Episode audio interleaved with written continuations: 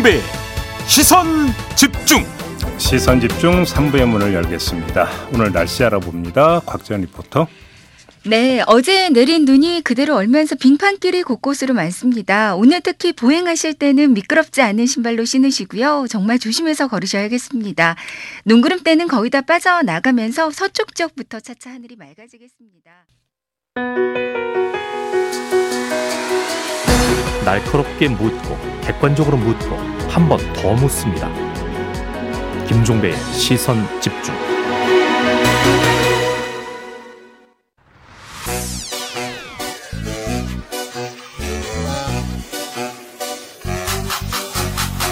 민심 어때? 여론 어때? 총선은 어때? 랄랄랄랄랄라 다가오는 총선 민심으로 판세를 읽는다 민심 어때? 네, 2024년 총선의 해를 맞아 저희 시선 집중이 새로 마련한 코너죠. 민심 어때?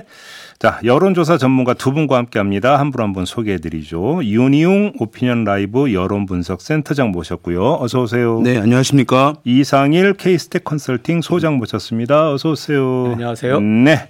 오늘이 두 번째 시간인데요. 지난주 첫 시간에 한동훈 컨벤션 효과는 있었다. 두 분 공이 이렇게 지금 진단을 하신 바가 있습니다. 그리고 일주일이 지났습니다.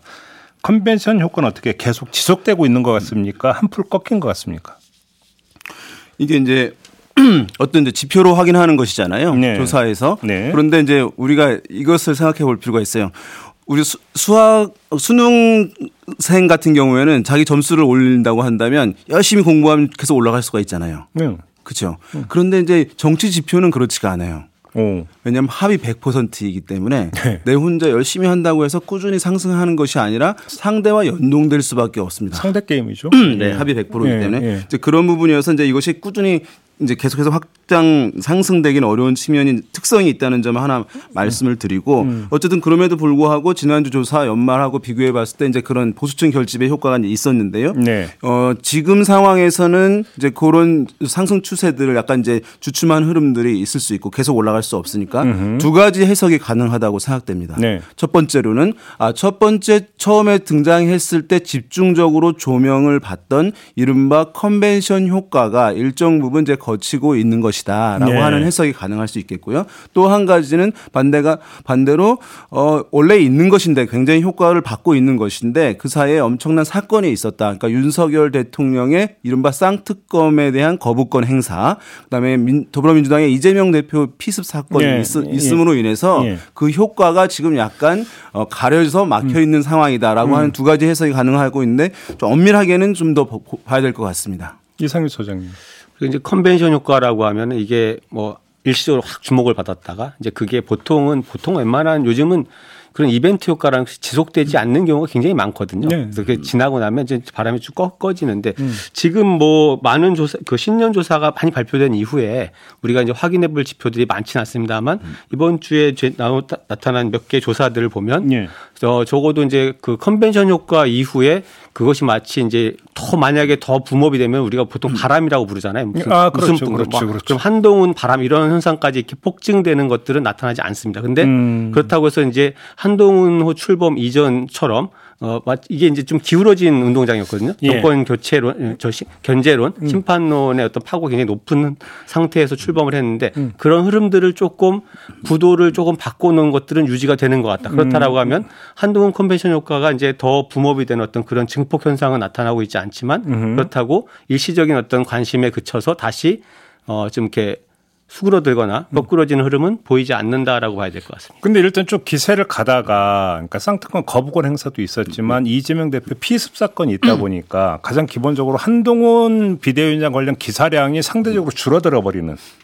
그렇게 되니까 주목 효과가 떨어지는 것은 분명히 있었다고 봐야 되는 거 아닌가요? 그 우리가 어 유권자들이 또는 국민들이 정치인들의 행보 또는 어떤 정당의 행보를 옆에서 면밀히 지켜보는 것이 아니라 그렇죠. 이제 정보를 통해서 이제 그 판단을 하게 되는 것이거든요. 그렇죠. 그러니까 미디어에서 어떤 비중으로 어떠한 방향으로 보도되는지 여부가 사실 결정적으로 중요할 수밖에 없습니다. 그렇죠. 그래서 어, 실제 어, 열심히 하고 매우 잘하고 있는 부분일 텐데 쌍특권 관련한 거부권 행사에 문제가 있다. 또 다른 사건이 있다고 하- 한다면 신문이나 미디어에서 보여지는 비중의 대부분이 그것이 보도되기 때문에 한동훈 비대위원 비대 위원장의 메시지나 행보 이런 것들은 비중이 줄어들고 가려질 수밖에 없는 측면이기 그렇죠. 때문에 그 효과도 사실은 약간 줄어들 수밖에 없- 없거든요. 그렇죠, 그렇죠. 런 부분들이 사실 이제 영향을 받을 테고 처음에는 사실 조명을 미디어에서 많이 해줄 수밖에 없는데 음. 이후에 가면 갈수록 선거에서는 일반적인 패턴으로 돌아가는 것이니까. 균형적 보도로 가는 것이니까 예. 그 부분에 대해서 좀 약간 어 이전보다는 좀 줄어들 수도 있는 여지가 있는 것이죠. 그렇죠. 뭐 예를 들어서 그 거부권 행사에 대해서 왜 한동훈 그 비대위원장은 입장을 어떻게 밝혔냐 이런 어떤 논란의 그러니까 축은 둘째치고 네. 일단 보도량 자체가 줄어들어 버린다 이런 부분들이 있는 거니까요.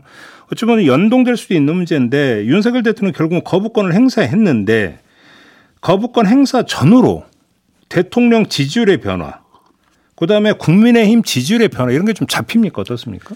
근데 이게 지금 어 마찬가지로 이제 조사를 몇 개 좀더 지켜봐야 알 것 같습니다만 네. 뭐 한두 개 나온 조사에서는 윤석열 대통령 지지율이 그 전 조사에 비해서 약간 올라갔다라는 어떤 음. 보도 자료도 있고 또 오히려 좀 떨어졌다는 자료도 있습니다. 이게 상충되는 자료가 나오고 있는데 이 폭이 크지 않기 때문에 네. 뭐 이렇게 실제로 이제 상승 하락이라고 우리가 단정하기 어려운 정도 수치인데요. 음. 문제는 뭐냐면 제가 볼 때는 윤 이제 한동훈 비대위원장이 아니라 윤석열 대통령에 먼저 포커스를 놓고 본다면 네. 이 거부권 행사를 하면 지지율이 떨어질 것이다. 그러지 않을까라는 관측들이 있지만 어떻게 보면 사실 이거 예상된 것들이거든요. 그렇죠. 이미 이미 그럴 거라고 알고 있었고 그런 부분들에 대해서 좀 부정적으로 보는 분들이 있지만 그것이 다 반영되어 있는 것이 실제로 지난 연말 연초까지 윤석열 대통령 지지율이 보통 30% 중반 초중반 박스권이라고 할 때 지금 이미 그 전에 반영됐다. 그렇죠. 그러니까 거부권을 행사했다고 해서 지지율이 더 크게 출렁이거나 떨어질 거라고 보는 것은 저는 사실은 이미 30% 초중반 선이라는 것이 보수 핵심 지지층의 사이즈라고 보고요.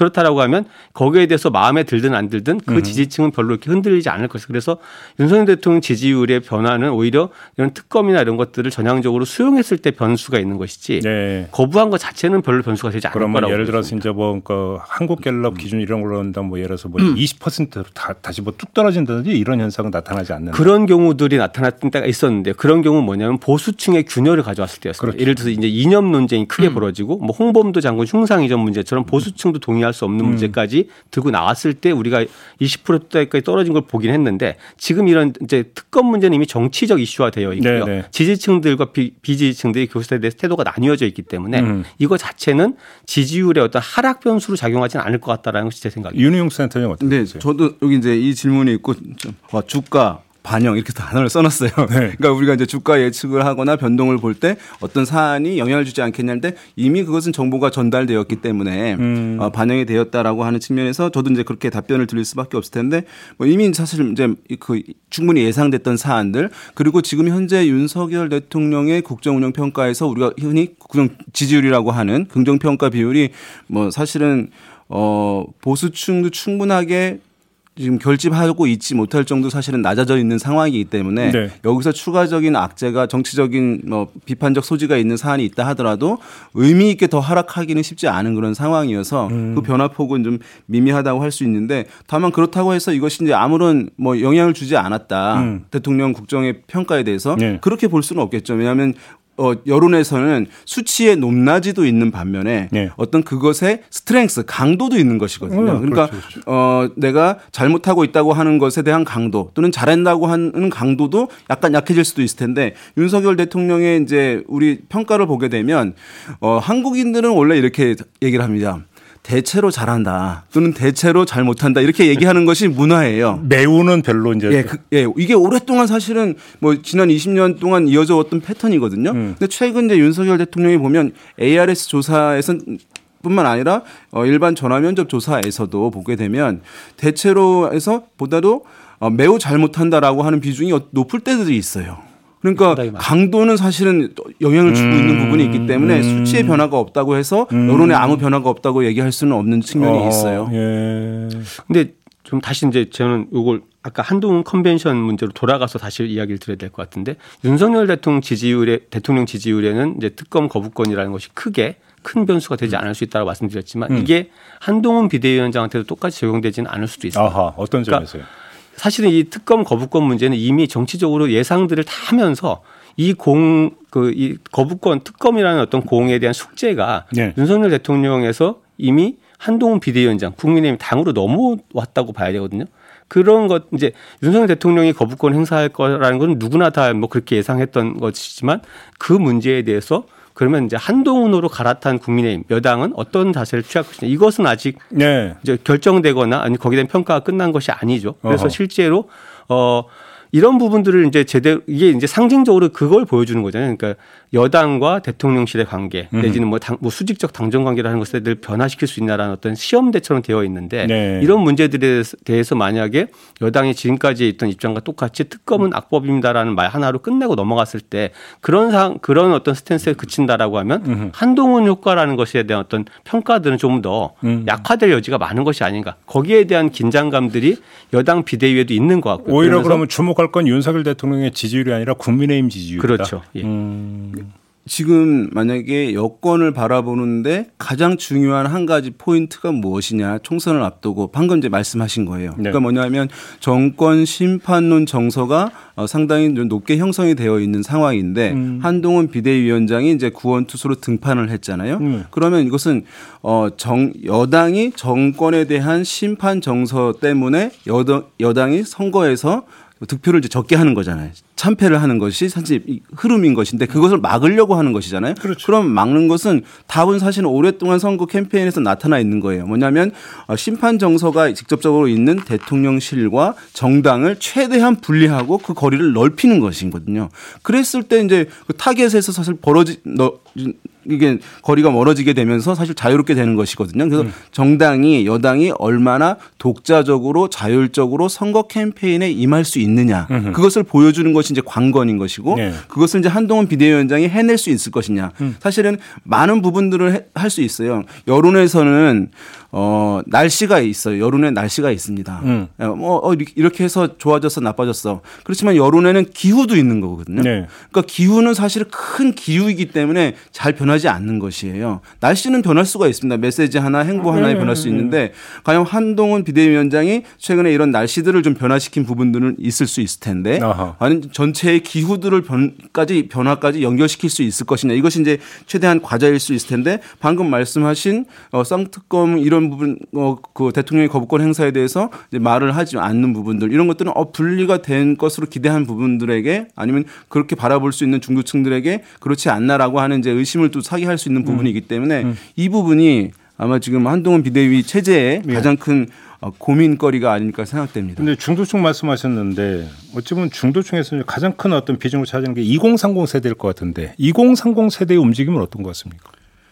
최근 이제 어 ARS 조사 결과 나와서 이제 거기서는 이제 대통령에 대한 평가나 이제 여당에 대한 정당 지지율이 좀 낮아지는 흐름들을 보여주면서 2030이 어 이런 이제 대통령의 특검법, 쌍특검법 이제 거부권 행사에 대해서 공정 이슈와 연결지어서 하락했다라고 네. 이제 하는 기사들도 좀 있긴 할 텐데 예. 뭐 일정 부분 말이 이제 될 수도 있는 부분이긴 합니다만은 네. 그 2030이 이곳이 크게 아주 반응하는 야- 과거에 음. 어떤 이제 공정과 관련해서 절차를 중시하는 그러니까 그때 뭐 평창 동계 올림픽의 선수 선발이라든가 이런 문제 관련해서 이제 있었는데 그런 건 약간 이제 결이 좀 다른 부분이어서 이곳을 2030만이 영향을 받았다라고 단정하는 것은 약간 좀 과한 부분이 있는 것 같긴 합니다. 네. 전반적으로 부정적으로 보는 진보 성향층, 중도 성향층이 이제 있는 것이 것이고 2030 같은 경우 뭐 만 도드라지게 영향을 받았다고 이제 보기는 어려운 측면이 있지 않을까라고 하는 측면이 있겠고요. 그렇지만 어쨌든 2030은 이번 선거에서 어 무주공산으로서 선거에 이제 키를 쥐고 있는 그런 상황이어서 어, 한동훈 비대위 체제를 관심 있게 보기는 할 테고 그것이 이제 이준석 신당 등 새로운 신당 흐름과 이제 경쟁 체제에서 2030이 바라보고 있다고 할 수 있을 텐데요. 네. 어 제가 봤을 때 이제 막 큰 변화로 간다면 이제 아, 우리나라의 성 그 세대에서 정치 정치와 관련해서 세대가 개편될 가능성이 이제 매우 높은 선거예요 이번에. 음, 어, 지난번 말씀드렸듯이 뭐 60세 이상의 보수 성향층이 있고 40, 50의 어, 진보 성향층이 있는데 2030이 전혀 이제 새로운 선택들을 할 가능성이 이제 있다는 점에서 네. 어, 지금 이번 사안에서 뭐 어떻게 변했다고 단정하기는 힘- 힘들지만은 뭐 선거에서는 여전히 어, 중요한 포인트로 봐야 될것 이, 같습니다. 제가 이제 2030 세대의 어떤 여론에서 나타난 특징에 대해서 조금 이렇게 들여다보 봤는데 이거를 좀 저희가 이렇게 뭐 자료를 가지고 설명드릴 수 없어서 좀 아쉽습니다만 지금 설명 간단히 드리면 2030 세대는 예전처럼 이렇게 10대 연령 구간으로 세대로 나뉘어지는 거, 이, 그거보다 훨씬 크게 이제 남녀의 어떤 정치적 특징이 음, 다르게 나타나는 지가 음. 조금 됐습니다. 음. 예를 들면 2030 여성들이 그 특검법 문제에 대해서 거부권 행사하면 안 된다 이런 부정적인 이 가장 강한. 층에 속하고요. 어허. 그다음에 정치적으로는 이- 20대 남성 같은 경우는 뭐 민주당과 국민의힘 이렇게 그 보수 진보를 붙였을 때 좀 더 보수적인 성향이 두드러지게 나타나는 부분들이 있고 음. 이렇게 지금 그 남녀 20, 30대가 다르고 남녀가 서로 다른 특질을 갖고 있는데 예. 문제는 뭐냐면 어 최근에 이제 신년부터 나온 여론사들이 아마 그 중앙선관위 여론사 심의위원회 홈페이지에 많이 나와 있는데 조금 몇 개 문항들을 찾아보시면 2030한테서 지금 한동훈 비, 그 비대위 한동훈 후보 출범한 이후에 예를 들면 뭐 대, 차기 대선 주자 뭐 이런 것도 물어보잖아요. 차기 지도자도 물어볼 때 뭐 이재명 대표와 한동훈 네. 위원장이 비슷하다라는 얘기 나오지만 20, 30대의 어떤 지지율 패턴을 보면 20, 30대에서 그렇게 한동훈 위원장이 큰 호응을 얻지는 못합니다. 네네. 음. 이 얘기들이 뭐냐면 결국 이제 2030이 바라는 어떤 그런 부분들까지 아직 어떤 설득을 하지 못하고 있다는 분들이 그 속에 뭐 특검 문제라든지 음. 이런 것들이 좀 이렇게 내재되어 있는 것이 아닌가. 거기에 대해서 2030이 기대하고 바라는 부분들까지는 지금 뭐 설득을 하지 못하고 있다. 이렇게 좀 봐야 될 것 같고요. 그래서 특히 이제 근데 이, 이 2030 부분이 여나 야나 지금 사실은 선거를 목적으로 본다면 반드시 좀 설득을 해, 하고 그렇죠, 그렇죠. 뭐 우리가 호소를 해야 되는 층이잖아요. 여기에 대한 숙제들 지금 둘 다 풀지. 못하고 있는 게 아닌가 싶습니다. 알겠습니다. 지역으로 좀 가봤으면 좋겠는데요. 부울경 특히 부산 지금 빅 이슈가 두 가지가 있지 않았습니까? 하나는 엑스포 유치 실패라고 하는 이슈가 있었고 또 한 가지는 이재명 대표의 습격이 있었습니다. 네. 자, 그 이 부산 민심이 어떻게 작동할 것인가 상당히 진짜 중요한 관심사로 떠오르고 있는데 혹시 좀그 포착되는 게 있습니까? 어 언제나 총선에서 이제 PK 부산을 중심으로 한 PK 지역 주목받을 수밖에 없는 상황인데요. 네. 전반적으로 이제 보수 정서 높은 상황에서 그래도 민주당 진보 정당에서 이제 의석을 획득할 수 있는 음. 영남 지역이기 때문에 이제 그런데요. 어 지금 말씀하신 대로 뭐 보게 되면 어 분석한 것들이 좀 있는데요. 예. 이전에 어 부산 지역에서 좀 PK 지역에서 국민의힘의 우세가 뭐 여전히 이제 있는 상황이고 네. 말씀하신 부산 엑스포 유치 실패 때 어서 뭐 이제 오- 상당히 국민의힘에 대한 지지가 이제 약화된 흐름들이 지표상 이제 나타난 것들이 있었어요. 예. 예, 그러다가 이제 최근에 어 올해 신년 들어 들고 이재명 대표 이제 피습 사건 뭐 논란이 되고 하게 되면서 네. 공교로 온 것인지 그것이 원인인지는 알 수 없겠습니다만은 음. 다시금 이제 어, 그 지역에서의 뭐 민주당 지지율은 좀 정체되거나 음. 국민의힘 지지율은 이제 회복되는 이런 이제 흐름들을 여러 지표에서 좀 확인할 수 있는 부분인데 예. 어 다만 전국 조사에서 지역을 보는 거기 때문에 이제 뭐 샘플 수가 적어서 오차 예, 범위가 예, 있어서 이제 예, 예. 단정하기는 어렵습니다만은 요 흐름이 이- 있긴 할 텐데 음 이것이 이제 이재명 대표 피습으로 어 그 의료 관련한 논란이 있음으로 인해서 이 지역에서 더불어민주당 지지율이 어 의미 있게 현저하게 떨어졌다라고 하는 해석들이 있는데 한 그것을 단정해서 본 볼 수 있을지 여부에 대해서는 좀 저는 좀 의문을 가지고 있습니다. 어, 그래요? 예. 꼭 그렇게 볼 수는 없다라는 말씀이신데 왜요? 뭐 일시적인 사안 사안일 텐데 예. 그것이 해당 지역에 있는 유권자들 국민들에게 있어서 네.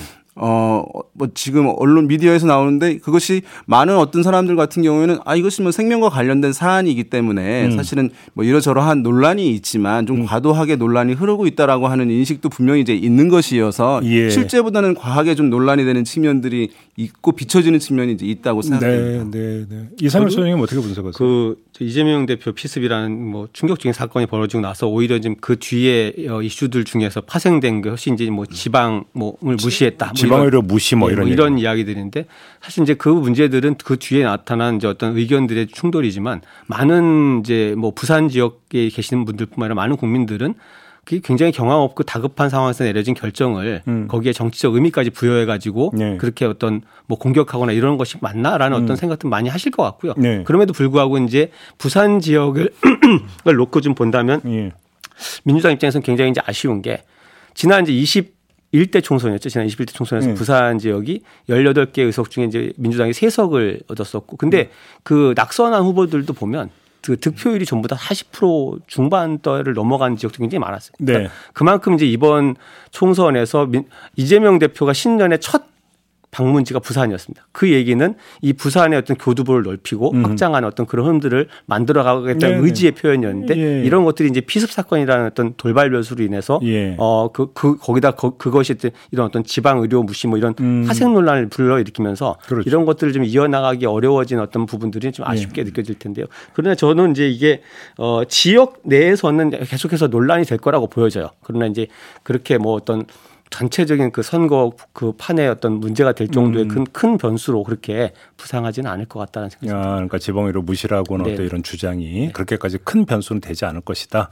그러면 좀 뭔가 부산 지역 같은 건 좀 더 지켜봐야 된다. 아직 현재로서는 좀 약간 불투명한 상태다. 이렇게 정리를 하면 되는 걸까요? 조금 더 한마디 말씀드리면 사실은 이 부산 지역에 대해서 이제 지난 총선이 아니더라도 최근에 지난 1년간의 뭐 한 여론조사들을 해서 음. 여권이 긴장했던 것들이 뭐냐면 TK와 PK가 다르다라는 거예요. 사실은 이제 부산 지역의 민심이 좀 심상치 않다라는 음. 그러니까 뭐 적어도 윤석열 대통령 지지율을 비롯해서 여러 가지 지표들이 그렇게 우호적이지 않다라는 어떤 것들이 있었기 때문에 음. 네. 이런 부분들을 이제 뚫어낼 정도의 어떤 새로운 흐름들이 나타날 것인가는 좀 더 봐야 되겠죠. 그러게요. 알겠습니다.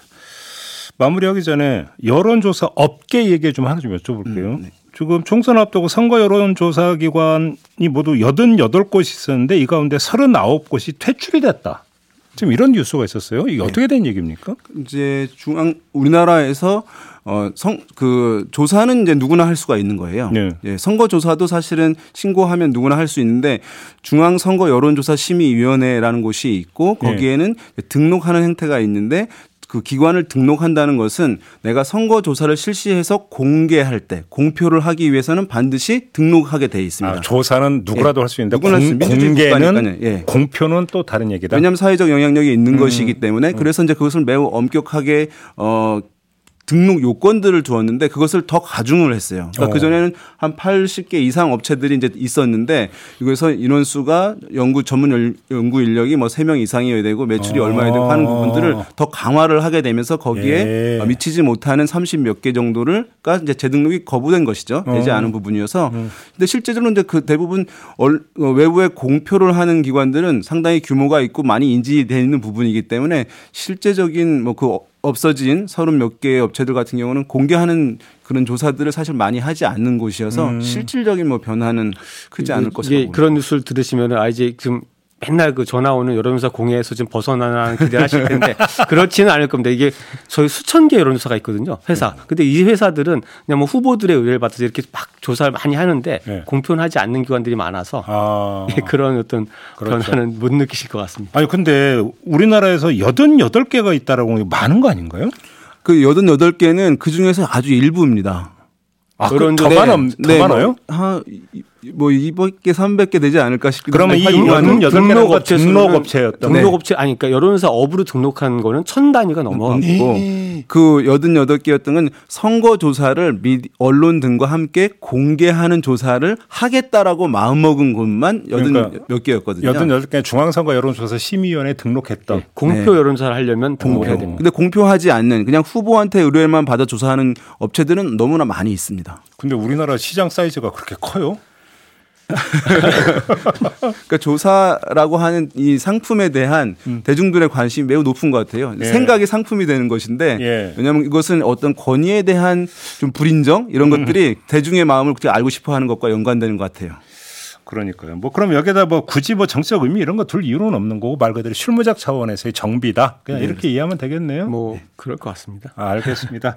자, 오늘 이야기는 이렇게 좀 마무리하겠습니다. 두 분 말씀 잘 들었습니다. 고맙습니다. 네, 감사합니다. 감사합니다. 네, 어제 눈이 많이 내려서 길이 많이 미끄럽습니다. 걸어가시는 분, 운전하시는 분 모두 모두 조심 또 조심하시기 바랍니다. 잘못하면 큰일 납니다. 특히 운전자 여러분 안전 운전하시기 바라고요. 김종배의 시선 집중 본방은 이렇게 마무리하겠습니다. 저는 유튜브 연장 방송으로 이어갑니다. 고맙습니다.